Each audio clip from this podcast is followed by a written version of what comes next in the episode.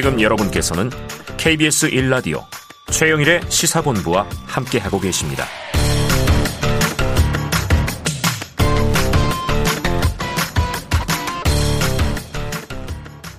네, 시사본부 매일 이 시간 청취자분들께 드리는 깜짝 간식 선물 물론 오늘도 준비되어 있습니다. 제가 제일 좋아하는 건데요. 이걸 청취자 본부장님들께 나눠드리겠습니다. 바나나 우유. 예, 다 좋아하시죠? 이게 왜 이렇게 맛있었는지 젊을 때는. 자, 코너 들으시면서 문자로 의견 주시는 청취자분들에게 쏘겠고요. 짧은 문자 50원, 긴 문자 100원이 드는 샵 9730으로 의견 많이 보내주세요.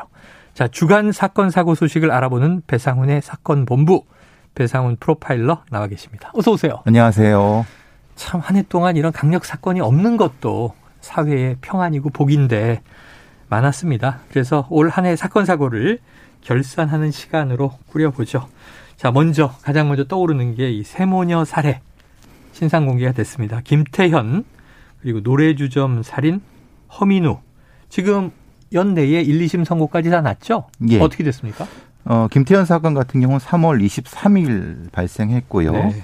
25일 날 이제 체포가 됐는데 어 1심은 이제 무기징역 이 음. 났고 이제 2심 진행 중이고요. 아, 2심은 아직 판결은 안 예, 나왔군요. 예, 아직 안 나왔는데 이게 사실 증거 문제라든가 여러 가지 면에서 진행이 음. 돼야 되는 부분이고 아시다시피 이거는 어 스토킹 살인. 네. 그러니까 4월에 지정됐지만 10월에 발효가 저기 발효가 되는 그렇죠. 그래서 이게 스토킹 살인 사건이지만은 그 법은 적용이 되지 않는 음. 그런 사건이고 상당히 잔혹하게 네. 세모녀를 살해한 아주 극악한 사건이고요. 노래수점 살인 허민우 같은 경우는 이제 인천에서 노래주점에서 네. 어그 손님으로 온 분을 음. 잔혹하게 훼손해 갖고 2심까지 징역 30년이 유지된 어, 사건입니다. 그래요. 예, 3심은 아직 그 내년까지 넘어갈 거고요. 네. 예.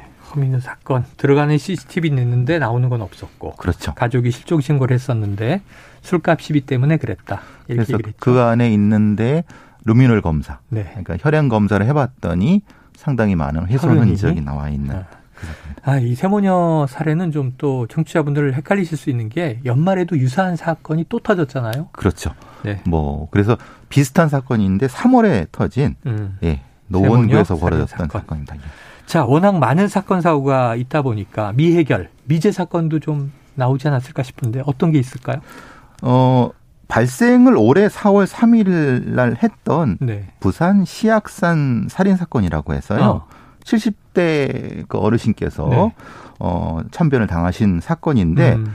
처음에는 쉽게 해결될 줄 알았습니다. 네네. 네. 왜냐하면 주변에 있는 한 40명 정도의 용의자군도 있었고 네네. 네. 그리고 이게 또 사실 부산 지역이 그러니까 음. 뭐 CCTV도 좀 있을 것 같아 그랬는데 이상하게도 이제 어. 미제 사건이 됐습니다. 예. 그, 그래서 지금은 이제 아직 미제 사건이고 음. 어 해가 넘어가면 이제 전담반을 꾸려서 네. 어 체포를 더 이제 시도하려고 하는 것 같습니다. 어. 그리고 이제 원래는 2000년대에서 2009년에 발생했던 보통 우리가 제주 보육교 살인 사건이라고 네, 해서 네, 네. 예, 예. 그게 이제 여러 가지 부침이 있었죠. 음. 왜냐하면 공소시효 문제도 있었고 네네. 네. 증거 훼손 문제 그리고 이제 뭐 여러 가지 실험 문제도 있어 갖고 음. 다시 어 수사가 진행됐었습니다. 네. 근데 용의자는 명확합니다. 아 그래요. 택시 기사가 네. 그, 그 당시에도 용의자였었고 2015년도에 수사 재개됐을 때도 그 용의자를 체포해 갖고 어. 구속을 시킨 다음에 사실 그 유죄를 받아냈는데 네. 최종적으로 대법원에 무죄가 났어요. 어. 왜냐하면 그것은 증거가 어. 실제로 이 사람을 유죄를 줄 만큼의 높은 확실하지 수준, 않다. 확실하지 않다. 그러니까 그때 나왔던 아. 어떤 옷감의 네. 이런 부분이라든가 그 끄끄 그 뭐라 그러나 네. 커플 같은 거 네네. 이런 것도 그렇고 CCTV 같은 경우도 명확하지 않다. 아. 그러니까 수사팀이나 검찰 측에서는 한 8, 90%는 확신하는 것 네네. 같건데 문제는 판사님들은 어떤 사람을 살인죄로 처벌하려고 하면 음.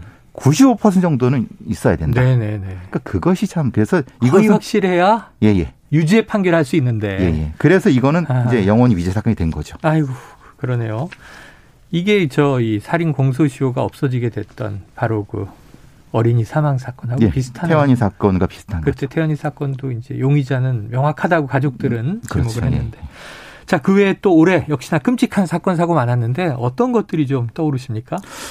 뭐 기억나시면 그 일본도로 네. 그 이별 그 별거 중인 아내를 잔혹하게 음. 그 장인 앞에서 살해한 사건. 가족들이 있었잖아요. 그렇죠. 자녀도 있었고. 예, 예. 아. 그래서 좀 그, 그때 떠오르는 게 그 어머니께서 돌아가시면서 아이들 어떻게 이렇게 말했던 기사가 저도 그때 마음이 아, 좀 많이 네, 아팠고 네, 네. 이게 사실은 이제 이별 살인 말하자면 음. 분명히 보호할 수 있었는데 음. 그러니까 예를, 예를 들면 이게 일종의 스토킹 비슷한 형태고 일전의 거리 유지가 되면서 음. 보호가 되면은 될 수 있었는데 그게 안 된 사건은 안타까운 음. 사건이고요. 네. 기억나시면 모르겠지만 제주 중학생 살인 사건, 아, 백광석 사건, 예예. 예. 그게 저, 저 피의자 신상이 공개됐죠. 이것도 그 모친과 결별한 것에 대한 예, 예. 앙심으로, 앙심으로 그 아들을 예, 예. 아끼는 아들을 살해한 거죠. 그렇죠. 그러니까 왜 그랬느냐? 아니 당사자를 아닌 당사자의 아들을 왜 그랬냐 그랬더니 네. 백광석은 그 그 부분 아까 말씀하신 것처럼 네.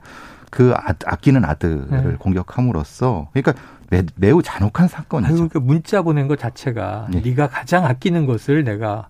해치겠다 이렇게 한 거잖아요. 그렇죠. 그 다음에 네. 올해 내내 코로나 시국에서 계속 벌어졌던 게 친족 성범죄 사건입니다. 네네. 네. 이건 사실 입에 담기도 뭐한데 어릴 때부터 12년 동안 의붓딸을 뭐 물론 300차례 넘게 성폭행했던 네네. 사건. 이게 너무 잔혹해서 입에 담기도 그런데 이런 사건들이 물론 이건 좀 가장 좀 심각하지만 친족 성범죄가 1년에 한 400에서 500건 발생합니다. 아, 400에서 500건이요? 예, 예. 하루에 한 건 이상이네요, 평균. 그렇죠. 그래 이제 그 부분에 대책이 음. 필요하지 않겠나 이런 얘기도 많이 나왔었죠. 지금 말씀하시니까 뭐 생후 몇 개월 안 된또 그렇죠. 의붓 자녀를 딸을 음. 성폭행을 하고 살해한 사건도 최근에 중형이 떨어졌고요. 예, 중형이 떨어졌죠. 네. 양모 씨. 예. 맞습니다. 자, 요거는 좀 프로파일러 배 교수님 영역은 아닌데 지금 너무 끔찍한 얘기를 많이 들으니까 미담도 좀 미담은 없었나요? 그 은혜 갚은 백구 사건이라고 아시나요? 백구면 강아지. 예, 예. 네. 그러니까 유기견으로 버려졌는데 네. 그걸 거두었던 할머니 댁에서 네. 살다가 어. 그 할머니께서 이제 치매가 걸려서 바깥으로 이제 실종됐었는데 음. 그러니까 8월 이래도 저기 밤새 춥죠. 어, 그렇죠. 그 백구가 할머니 품에 안겨서 체온을 아. 유지해서 그 다음 날 구하는데 도움이 돼갖고 저체온 등에 빠지지 않고 그렇죠. 생존을 유지하게 드론으로 이제 그 적외선 촬영을 해서 찾아냈는데 네네. 이게 CNN까지 실렸습니다. 아 CNN까지, CNN까지 난, 난 그러니까 은혜바 갚은 백구 사건이라 해서 사실 인간보다 더 어, 이런. 그러니까 너무 하세요. 사람은 잔인한 사건만 주고 미담은 결국 개가 이쁘고 야, 사람 미담도 좀 골라주세요. 아이고 짧은 시간에 여러 가지 사건을 정리해 봤는데 한 해 동안 참 많은 사건 사고 소식이 있습니다. 지금 전해드린 것은 그 중에 극히 일부인 것이고요. 자, 이 배 프로파일러 입장에서 올해 가장 기억에 남는 사건은 경찰이었고 네. 경찰의 사실 부실함, 음. 무능, 인천 층간 소음 아. 어, 흉기 난동 사건에서 아버지하고는 남자 경찰 예. 1층에 있고 예. 또 여성 경찰분이 위층에 이제 자녀 음, 예. 모친과 있다가 예. 흉기를 들고 온 위층에 층기남 예. 뛰쳐내려왔던. 근데 그 거기서 네. 대응을 부실하게 하는 뭐 무력하게 했던 그 경이 두 사람은 파면 이해인됐습니다. 처음에는 뭐 남경 여경 문제처럼 네. 됐지만 전혀 그게 아니고 그렇죠. 둘 다 자리를 피했다는 거잖아요. 그렇죠. 예. 네. 그래서 그 사건이 음. 가장 저기 기억에 남고요. 네. 나머지는 대부분 스토킹 살인 사건입니다. 음. 마포 오피스텔에서 벌어진 황예진 씨 사건 기억나시죠? 네, 기억나죠. 처음에는 이것이 그 피의자가 구속이 안 돼 갖고 네. 청와대 청원까지 올라가서 음. 결국은 구속되고 살인죄까지 얘기됐지만은 초기에는 경찰의 대응이 너무 미진해 갖고 이 어머니 부모님께서 너무 통탄해 하셨던 기억이 네. 납니다. 그래요. 자, 사건 이후가 궁금한 사건이 하나 있어서 여쭤볼게요.